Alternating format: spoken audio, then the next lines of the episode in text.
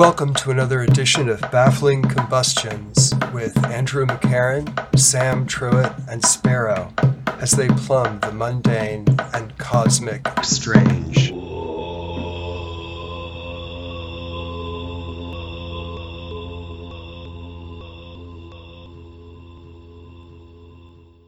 So here we are again with the inconclusions of our lives, and uh, my name is Sam Truitt. And I'm Sparrow. And my name is Andrew McCarran. And we're here today following on our last uh, sessions on the dream, marching right into what is surreal or surrealism, with a specific gauge in this case, because we have sort of a track to follow of Andre Breton's manifesto on surrealism, uh, which was published in 1924 and which would be the first surrealist manifesto. There too. So we thought maybe we would, uh, in our next session, tackle the second manifesto. That's where we're at. Yeah. Well, um, as you mentioned, the manifesto was um, first published in a booklet form in the year 1924, and I'm not, I don't know if you're aware of this, but it was co-authored with uh, Philippe Soupault, the great Dadaist. I wait, we got to bracket that because I don't think that he it was co-authored with him. He's brought up. I think this guy's fault. He wrote the first book of, uh, uh, aka you know what's called automatic writing, uh, which I think was published um, you know, three or four years before this manifesto. But he, uh, I guess in this by Breton, he mentions doing experiments with Soupault. Some of the experiments, some of the textual experiments in the manifesto were collaborations with Soupault, the Dadaist. Yeah, that makes sense. Who lived a very long life. He died around um, 100 in, in 1990. Well, let's talk about this um, this first version of the Surrealist Manifesto.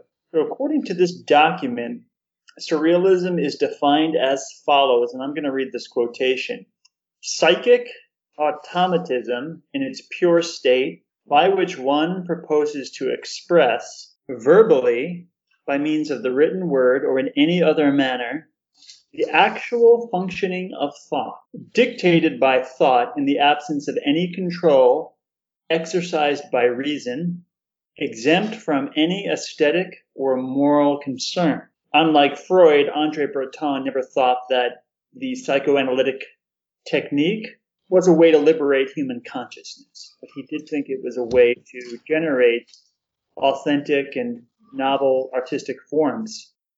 And what's interesting about the manifesto is that he makes it clear that the basic tenets of surrealism can be applied to any circumstance of life, not merely the artistic realm.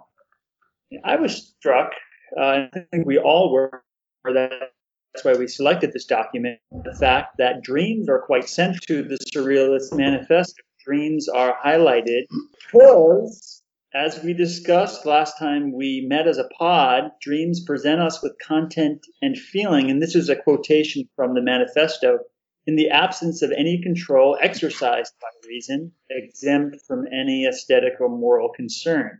Dreams therefore author the purest fictions, undiluted and unredacted by our conscious minds.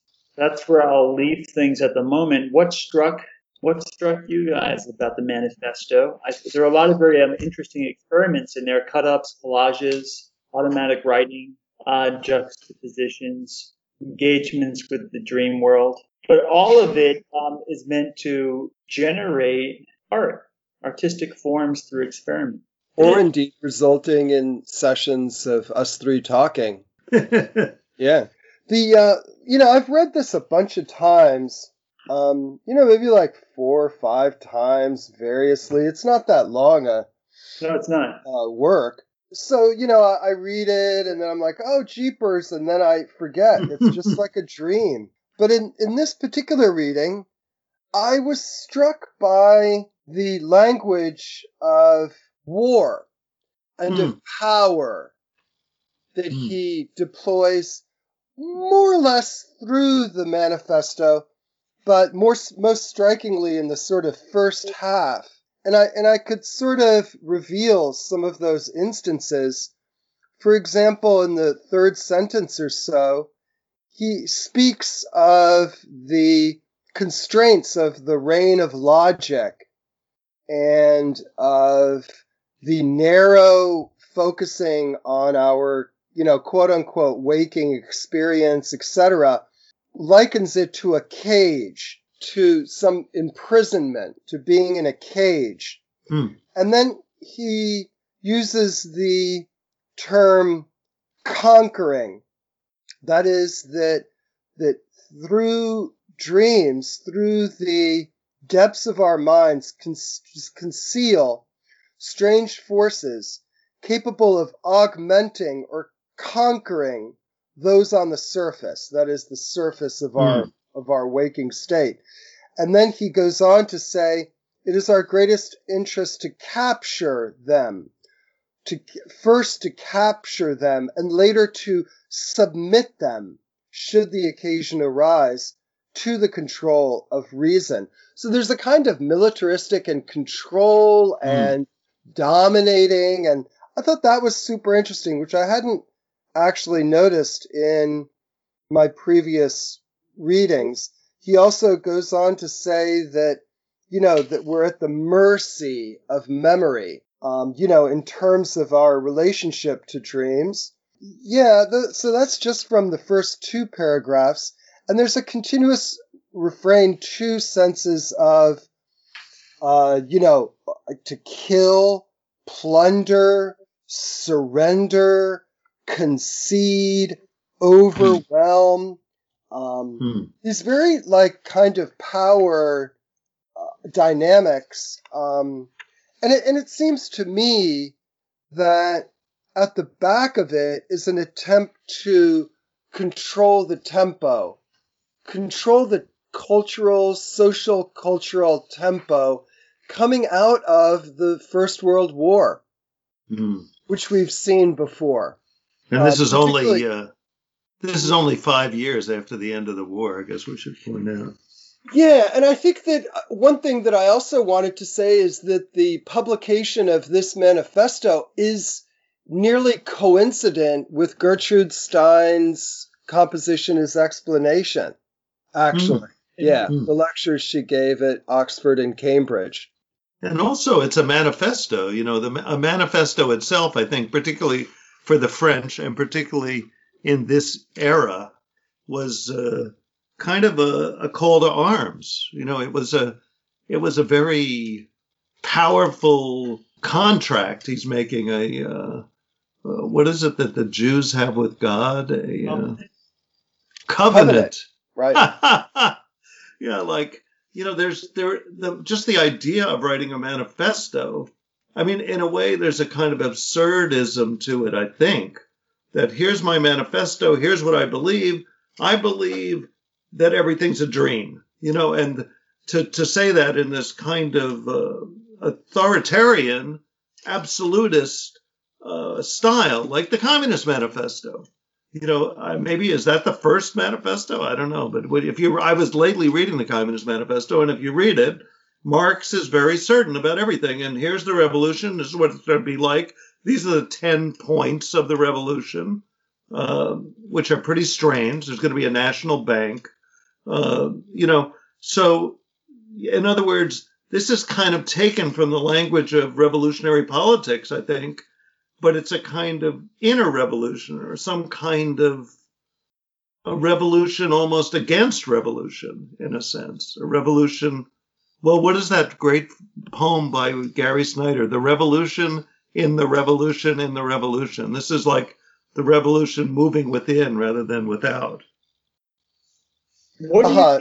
Or a kind of reversal, um, chiasma, of taking the um, w- maybe perhaps in Freudian language, the subconscious and supplanting co- the con- consciousness. or i thought you were going to say you know like marxism is all about seizing the means of production and uh, surrealism is all about seizing the means of production of dreams you know, instead of uh, materialism of Marx, this is the dreamism where uh, where dreams become the the most important thing, not not so-called reality.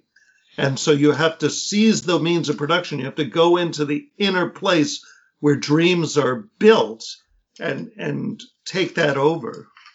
I think that arguably that's kind of what he's suggesting. What do you think that the telos is of this of this revolution? What's the objective? What what does it look like when um, people in a society do this, live this way? Hmm. Is there any Well- answer to that question in the manifesto itself? Well, I think that, yeah, I mean, I think that he uh, posits this question could not dreams as well be applied to the solutions of life's fundamental problems? That Hmm. that is the aim of surrealism is to solve life's fundamental problems, which he doesn't articulate clearly here, aside from instances of acknowledging, you know, that a- aging, and then subsequently in this first manifesto, he brings up death. And I guess that is the fundamental life problem, isn't it? Is that we, is that there is no life, you know, that we die. Hmm. Yeah, and I, and I think that one thing I wanted to say, Sparrow, is that yeah, I do believe that it is a reach toward the means of dream manufacture, but Breton also says that surrealism does not have a methodology Hmm. right? He he you know gives one instance of this experiment in kind of an automatic writing that he engages with Soupault, Philippe Soupault. Yeah. Um, but otherwise, he doesn't he doesn't go into you know take out a notebook and um, put your head you know dunk your head underwater for thirty seconds. Um, Well- you know, go outside and bellow like a wolf. Come back inside, take off your clothes, and sit down in front of the blank page. You know, he doesn't give any methodology. Well, it, you know, he says this. It was with this in mind that Philippe Soupault, with whom I had shared these first conclusions, and I undertook to cover some paper with writing with a laudable contempt for what might result in terms of literature. The ease of realization did the rest. At the end of the first day, we were able to read to each other around 50 pages atta- obtained by this method and began to compare our results. So I guess the method is you just, he seemed to be saying very clearly uh, that you just write down every single thought that comes into your head. And he even says, I think somewhat brazenly, that you can write as fast as you can think, which I don't think is true. Well, he he talks about the pace of thought and the pace of writing. Uh, does he straight up say that writing can maintain the speed at which thought occurs? I mean, Well, I, I've it always is. considered speech to be the closest to the speed of thought. He says to me, It seemed to me, and it still does, the manner in which the sentence about the man cut in two came to me proves it. That the speed of thought is no greater than that of words, and that it does not necessarily defy language or the moving pen. By that, I, I take it to be that that the speed of thought does not defy the moving pen. You can you can write as fast as you can think. I guess maybe what I heard is that the speed of thought is the speed of language. Hmm. I wasn't sure if he was also saying, you know, you can write as fast as you can speak or as words occur to you in your mind. Although it's also, I've always been impressed by people who can do stenography. Oh yeah. that is Yeah. It could be that he was a very fast writer, you know, that he did use some kind of shorthand or something. Yeah. But I am interested, of course, in in speaking into a microphone, such as we're doing, you know, Oh, yeah. as a means of of getting as close as possible to the temporal horizon. Not temporal, the mental horizon. Ugh, did that sound right? But I don't know if he horizon. have we still answered the question that Andrew posed. Uh, Hmm. I know I had one thought about this about what is the ultimate purpose of surrealism. I was thinking perhaps in a very because I'm a very literal minded person, as you may have noticed. You know that maybe just for making decisions. Let's say you have to decide whether Hmm. to go to grad school, whether you should marry someone, um, whether you should move to a different city.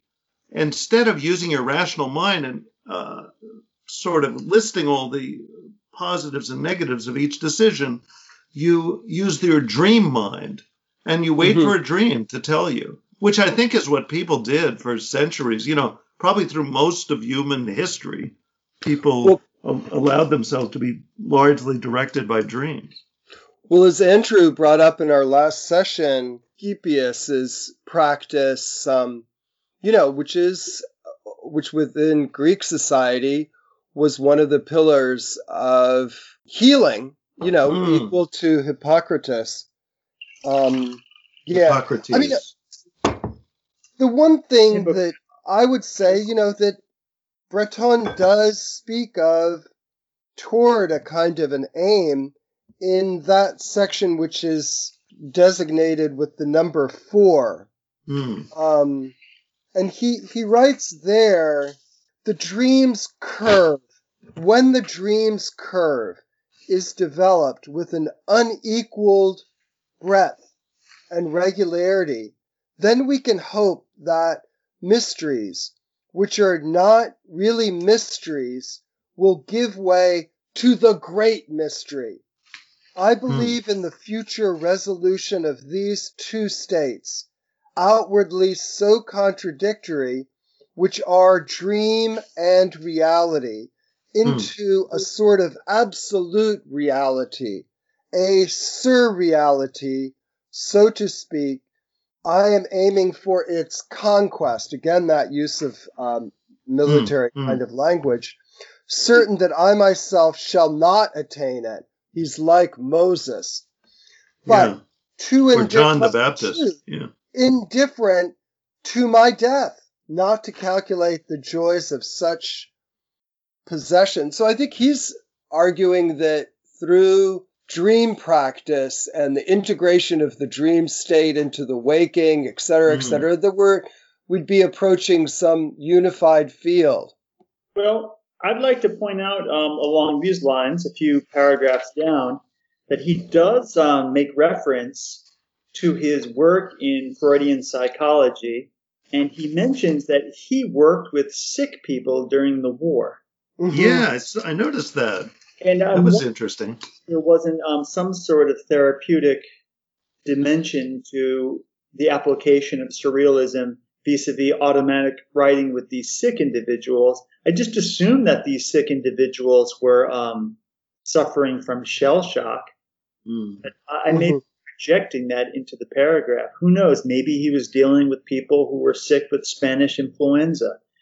Totally, I involved. I'm totally involved as I was at the time with Freud, and familiar with his methods of examination, which I had had some occasion to practice on the sick during the war. It does bear mentioning that Sigmund Freud, around this period of time, published his work Beyond the Pleasure Principle, which Hmm.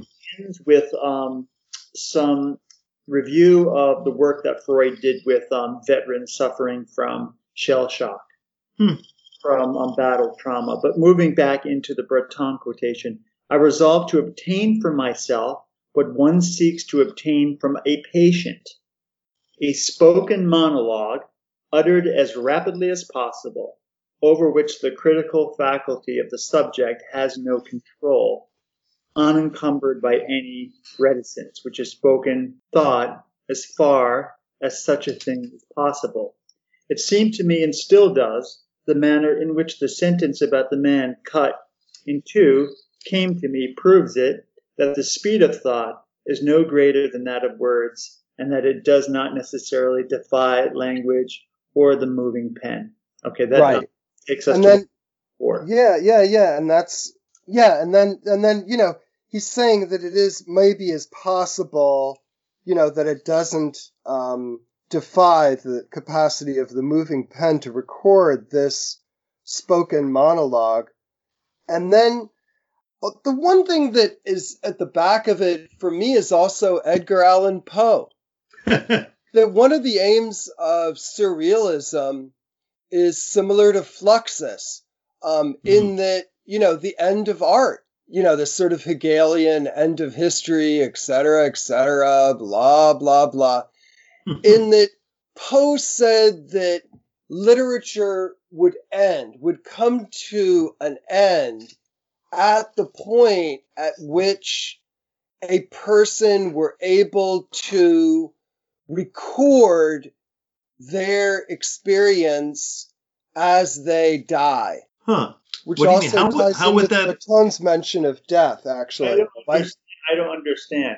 in other words, Poe said, and, and I'd have to uh, go back and, and you know find it, I suppose, and maybe I'm maybe I dreamed it that if a person were capable of narrating their experience as they are dying, I guess up to the point of their actual, you know, loss of not consciousness, but ju- uh, that somehow piercing that veil between life and death would Uh-huh. be the end of literature. I see. and That's that- kind of like the ultimate goal of literature, sort of. Right. You know, which actually is sort of the beginning of literature, you know, going back to Gilgamesh, you know. I mean, one thing that strikes me about that phrase, that's um, uh, section that uh, Andrew just read, is the uh, the word monologue. You know, that suddenly hit me. A spoken monologue uttered as rapidly as possible. In other words, that's the basis of surrealism. Is uh, seems to come directly out of uh, Freudian psychoanalysis, where you lay on a couch and you just talk. You say everything that comes into your mind without any uh, censure, you know, as much as possible. And I think maybe that is kind of the, uh, for me, the, the limitations of surrealism. You know, I read somewhere that, uh, you know, uh, Buber wrote I and Thou. It came out the same year as Freud wrote The Ego and the Id. And uh, somebody said, if, if Western civilization had adopted Buber instead of Freud, the, the everything would be fine. and you know, Buber is saying, let's have a dialogue. Let's have two people talking to each other. That's what that's what holiness is: is the conversation, the dialogue. And Freud is saying, well, actually, everything's going on inside each person. The ego, the id, and the superego are fighting, and that's the uh, story.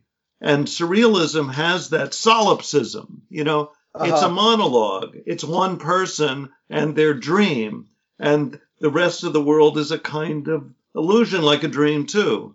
And and that kind of uh, loneliness of of uh, surrealism strikes me suddenly as, you know, as the kind of the problem with it. Yeah, that's why I was asking. I think Sparrow about the telos of it. I Hmm. was especially given the um, the fact that it borrows from the political genre, the manifesto. I was Hmm. wondering what this looks like between people Hmm. in space and time. and I I don't have a good answer. Um, there's this vague sense of um, personal freedom that you're mentioning. I Hmm. suppose that could have positive social ramifications, consequences. But more than that, I gather that this is a means through which to create art.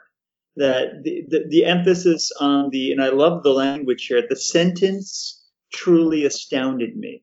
Um, that, that one true sentence, that, that authentic sentence that uh, he continues coming back to. What is it exactly? It's a man is cut in half by the window.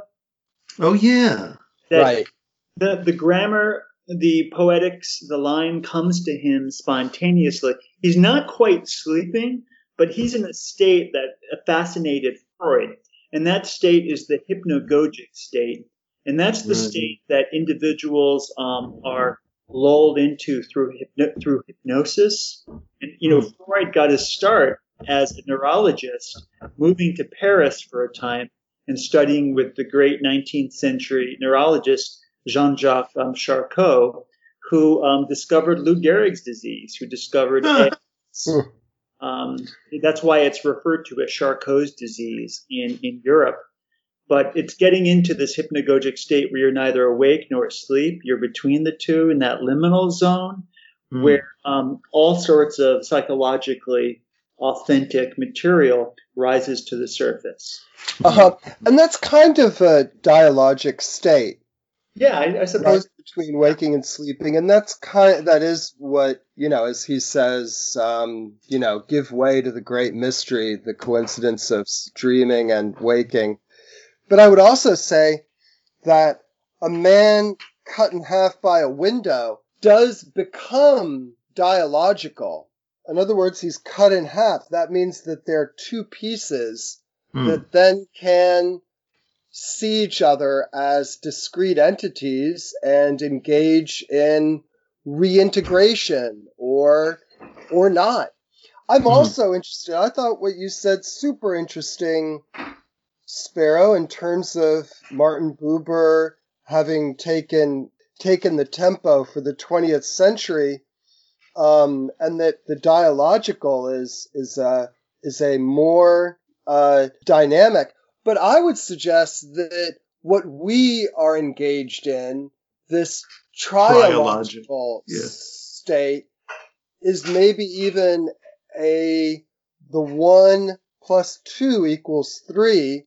That this is maybe even a more breadthy and depth depthy and comprehensive theater in which to engage with the fundamental questions of life. Amen. Yeah, we're like a man cut in three by a window, and and um, and also uh, it's interesting that when he writes about that, he actually doesn't remember the exact phrase Yeah. "a man cut in half by a window." He says, "I still cannot remember the exact words to this day, but it was something like a man cut in half by the window." So, you know, even there's a little uncertainty there. I mean, another thing that, that really struck me at the beginning, uh, reading this manifesto, which I admittedly mostly skimmed, was the fact that his definition of surrealism is entirely about uh, writing. Yeah. He says um, it's verbally, which is, he says, pure psychic automatism, which is intended to express either verbally or in writing. That's it. That's those are the two options uh, for all of surrealism. Is that uh, you either write it down or you say it out loud. So, in other words, what surrealism became, which was basically almost entirely a movement in, in visual art, is not even mentioned in the uh, in the manifesto. And why is that? Here's my explanation. Here I'm going to mansplain surrealism to Praise you other men. Uh, why? Because the dream logic is a visual logic. It works much better in in as an image, visual, a visual image, than as words written down. Words written down don't quite capture it. Where's the great surrealist novel? I can't even think of one. I mean, there must have been some, but you know, you, none of them are remembered. You know, and even poetry, which would you would think would be uh, a surrealist uh, mine. What's the word? Gold Uh, mine. Gold mine, yeah, minefield. I was going to say.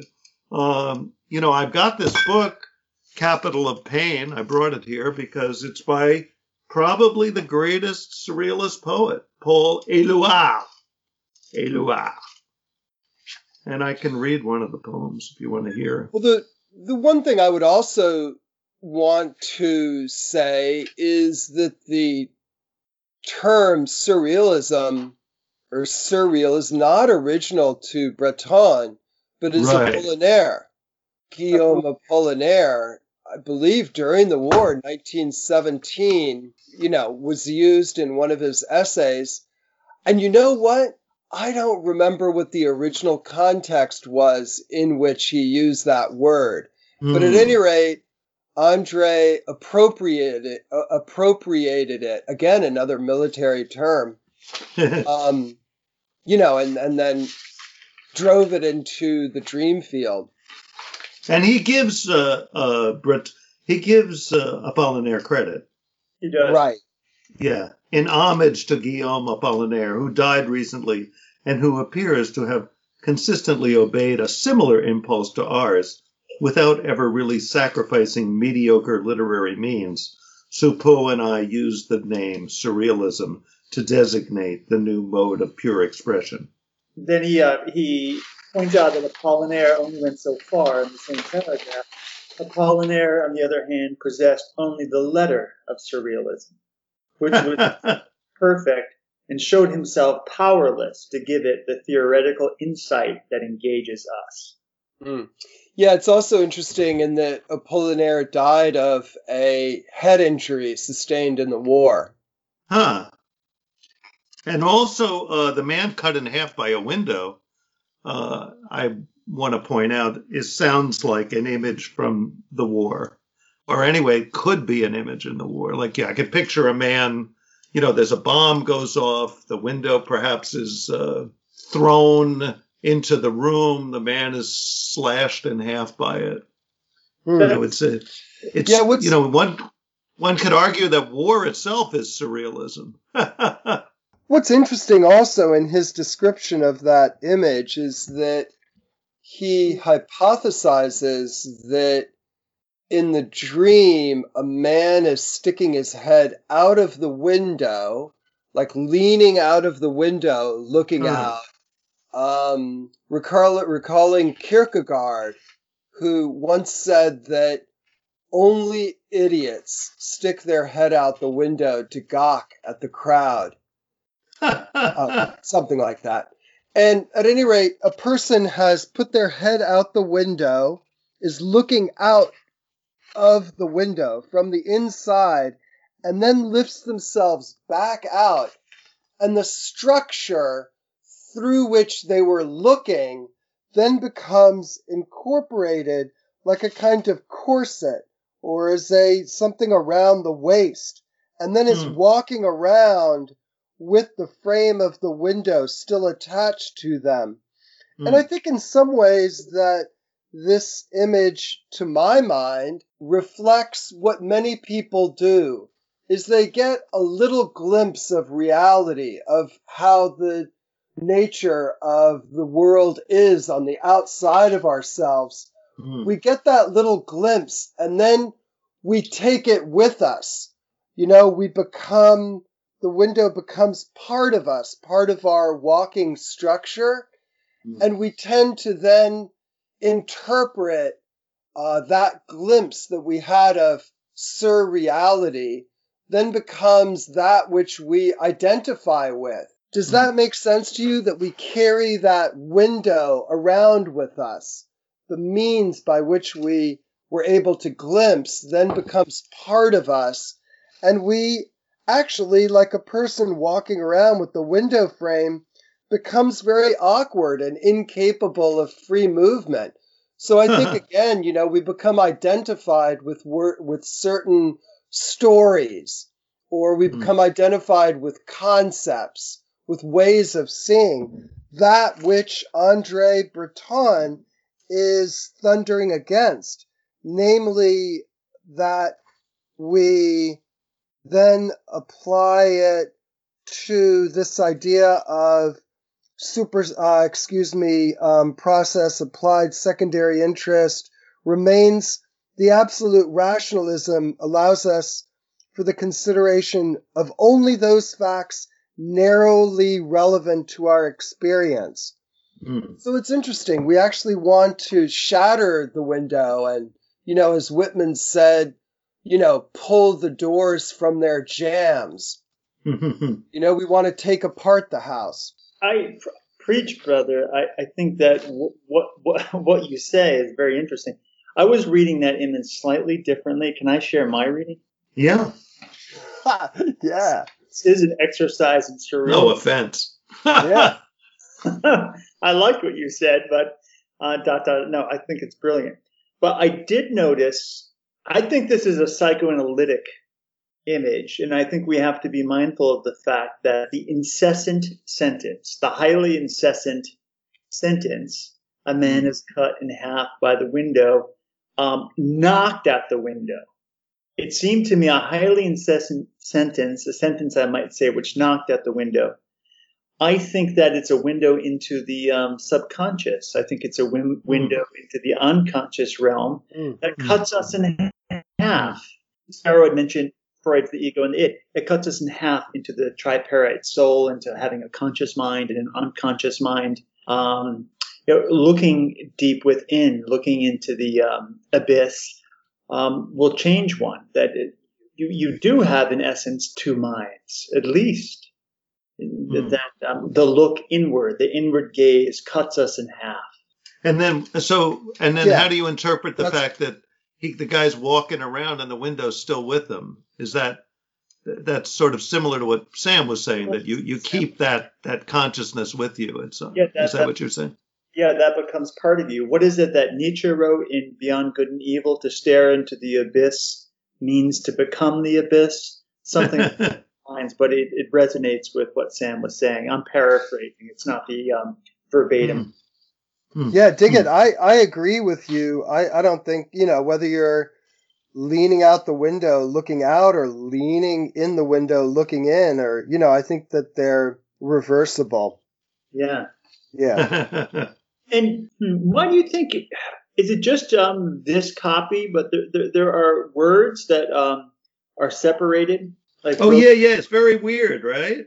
And that begins, I've noticed, in the paragraph, I think, where the uh, man is cut in half by the window. And No, from that's that not point- true. It's on the fourth line. So strike, Boundaries have been assigned.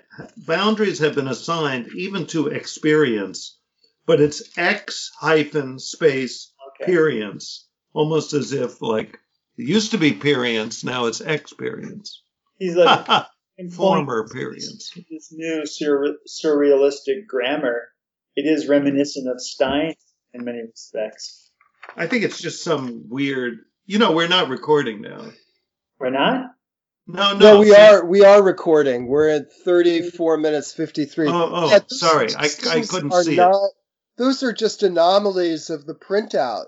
If you have printed it out, the experience, the X dash and then a gap and then perience, that's just um, idiosyncrasies of the of the digital copy that we have. That's not in the text. Oh, Right, Yeah, but it that's it actually is textual. it is kind of fitting though that it that it uh, creates a sort of surrealistic effect, and that's I think one sort of aspect of surrealism is kind of contagious. Like you you start looking for surrealism and you really see it everywhere because it is everywhere. Now, along those lines, I have a question for the two of you. Have you Hmm. had a sentence that ha- has come to you in a dream or a hypnotic Oh, state that where you? Because I have. It hasn't happened very often, but there's one instance that you know, I have a recollection of where I just sort of woke up with this sentence and with this phrase in mind.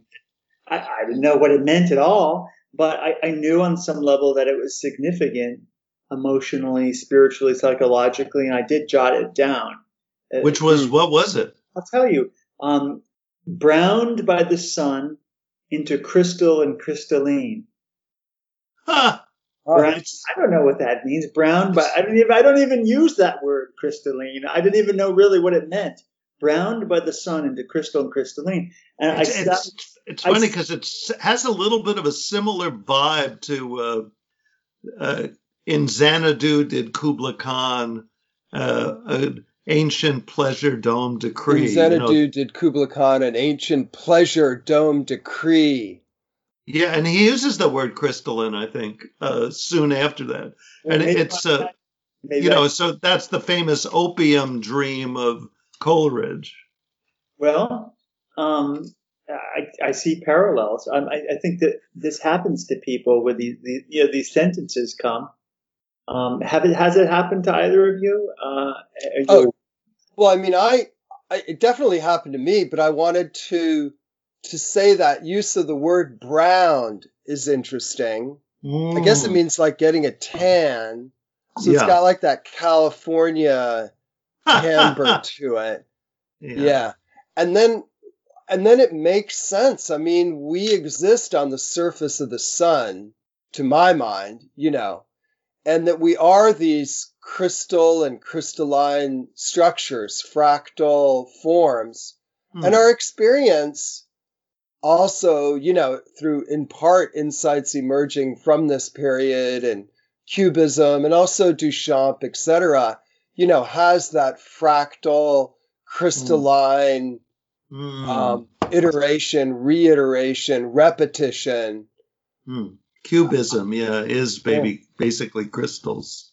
Yeah. That's kind of interesting.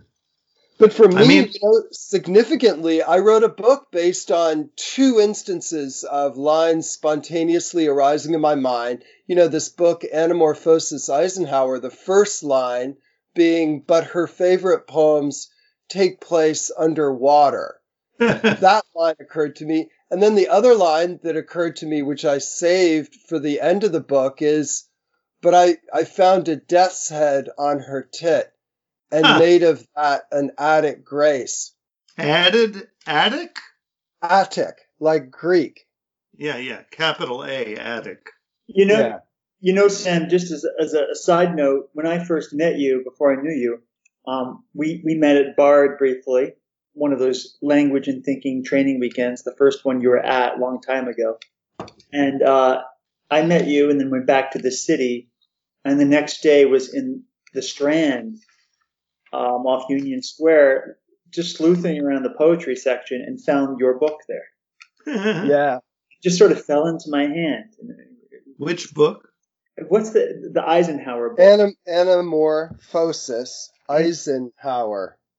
Anamorphosis Eisenhower. But I think Was- that there are lines that that you know arise spontaneously without necessarily you know outside of cause and effect. Um, you know, or, or yeah, that um, and oftentimes they're the most meaningful intercessions, or you know, and and sometimes can be real moments of big change. For sure. and also they could be funny, and which uh, which uh, Breton um, uh, just mentions in this manifesto. He talks about how, oh yeah, here he says it right here. Yeah, I think he Um, likens it to the absurd. But he says, and here and there, an acutely comic passage. He's still talking about the um, the experiments he and Soupault did.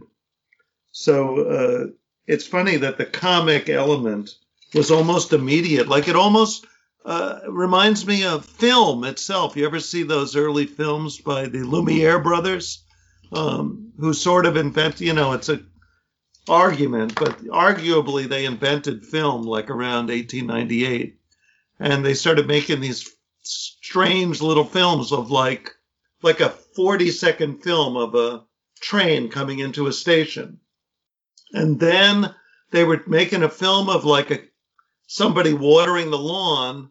And they just, one of them decided, I'm going to like hose that little kid next to me. Like they inadvertently invented slapstick you know, uh, just by improvising, and Mhm. and it's kind of similar with uh, with surrealism, like something about that improvisational um, method re- releases humor. Yeah, I Yeah, saw their films. They filmed the snowball fight. The Lumiere brothers, I'm pretty sure from 1898. yeah, like 1898. Like a street scene, 40 seconds, where people are hurling snowballs and having a lot of fun, huh? smiling, which is um is not what I associate with filmic footage from that era.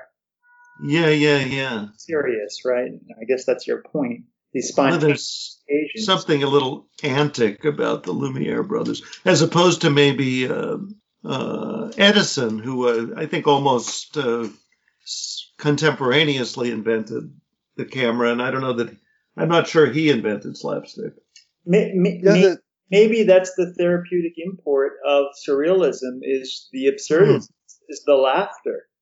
Yeah, that's very interesting. yeah, one thing I would point out is that the camera is also the camera obscura, as I recall. Yeah. Yeah, and there's this passage. Well, there's this section in the manifesto, what is ascribed to number two, where he talks about, uh, and it's a slightly misogynist, um, but but interesting idea of the idea and the woman, that, where he writes, the mind hardly dares express itself, and when it does, is limited to stating that this idea or that woman has an effect on it. What effect it cannot say. Thus it gives the measure of its subjectivism and nothing more. The idea, comma, the woman, comma, disturbs it, disposes it to less severity. Their role is to isolate one second of its disappearance and remove it to the sky. And then he writes, then as a last resort, the mind invokes chance. You know, that Hmm, chance of hmm. turning and, and, and, uh, splashing water on the kid, you know, from the hose. Oh, I see. Um, yeah. A more obscure divinity than the others, to whom it attributes all its aberrations, you know, to chance operations, to chance. I think it's saying that the when you when you wake up from a dream, you uh, you think about the dream for a while, and like for a while, it just seems you're just sort of entranced by it, and then you think, well, I guess it was just a bunch of random thoughts strung together, just just chance, nothing more. I think that's what he's saying. I'm not sure. Yeah. But I, I, think he's also saying that there is behind the dream Hmm. the realm of desire. I guess from his perspective as a man, and him associating this idea or that woman, you know, that the idea and the woman, the desire to Mhm. unite, to get into a concubescent state with the idea, which I guess is only possible in the in the dream state, and and that one cannot return to speak of that union. I think also it says a lot about the French, or at least about Breton, that for him an idea is like a woman. It's like a some kind of erotic experience, you know, like like this this whole manifesto is a kind of erotic, uh, you know, rant in a way. That that he's in love with this idea, this idea. He's fallen in love with the idea of uh, automatism of just uh, losing control, like you do in sex. it's like Yeah. an ejaculation. You ejaculate onto the page all your thoughts, every idea that comes into your mind. Yeah, That's- yeah, yeah. That that term surrender um, haunts the manifesto. Hmm. Hmm. You know, I want to point out. I want to. I got to say this before we end. That I really disagree with uh, with Andrew about uh, the purpose of surrealism being art. I don't see anywhere in here that he says that surrealism is an art. The definition of surrealism does not uh, mention art. Yeah. I, And I'm not sure that that's anywhere in this that he's talking about creating works of art. I'm referring to the second amendment. Oh, okay. That, that's, Ah. that's we'll get to that when we take up the second amendment. Oh, okay.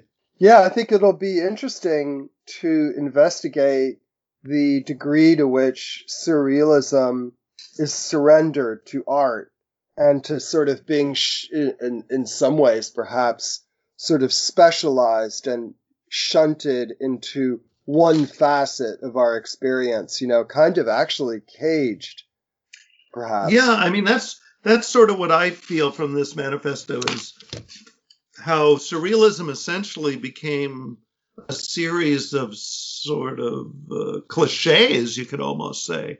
You go to a, a, show of uh, Dali, Salvador Dali's paintings, which, you know, I have been to. You know, look at 50 of his paintings or 100 of his paintings, and here's like the naked woman's torso, here's the sands of uh, Spain, here's the giraffe on fire. You know, it becomes surrealism becomes reduced to a kind of style, uh, to to a way of uh, like you you you look at a surrealist painting and you say, oh yeah, that's another surrealist painting. And here at the very beginning of it, I think Breton feels the kind of absolute uh, immensity of his idea that it that it that there's no way to confine it to any particular form or style. It's beyond form, Mm-hmm. almost deliberately. Mm-hmm. There, there is something, and maybe it's a segue. I was trying to, you know, throw some, throw it into sort of a path out of that. But the, the one thing that I also noticed, though, that circles back to our analysis of the nature of dream, is that Breton is very insistent that the state of the dream is continuous. And I thought this was relevant in yeah. terms of Gertrude Stein and the idea of the continuous present. Hmm, Um, he writes in that first first numbered section, he writes that um, the dream in italics, according to all outward appearances, is continuous, Hmm. and then writes bears traces of organization, um, the nature of which is is unascribed, and that its coordination is a matter of will, which is also, I think, a kind of military um, attitude or maybe Germanic attitude coming out of the First World War. But then through that whole section, there's a this idea of the continuation, conscious, um, you know, my dream of last night was a continuation of the pre- previous nights and will be continued tonight. Um, I think it's interesting because mostly I- think in terms of, again, something that he denigrates, this idea of common sense, usually we think of dreams as something that is defined by their ending.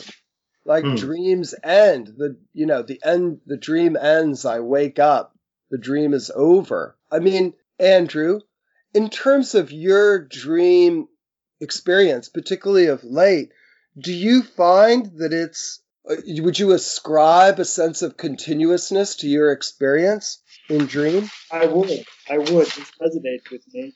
Um, the dreams that I had were powerful dreams over that cluster of weeks. Each one was linked to the other. Huh.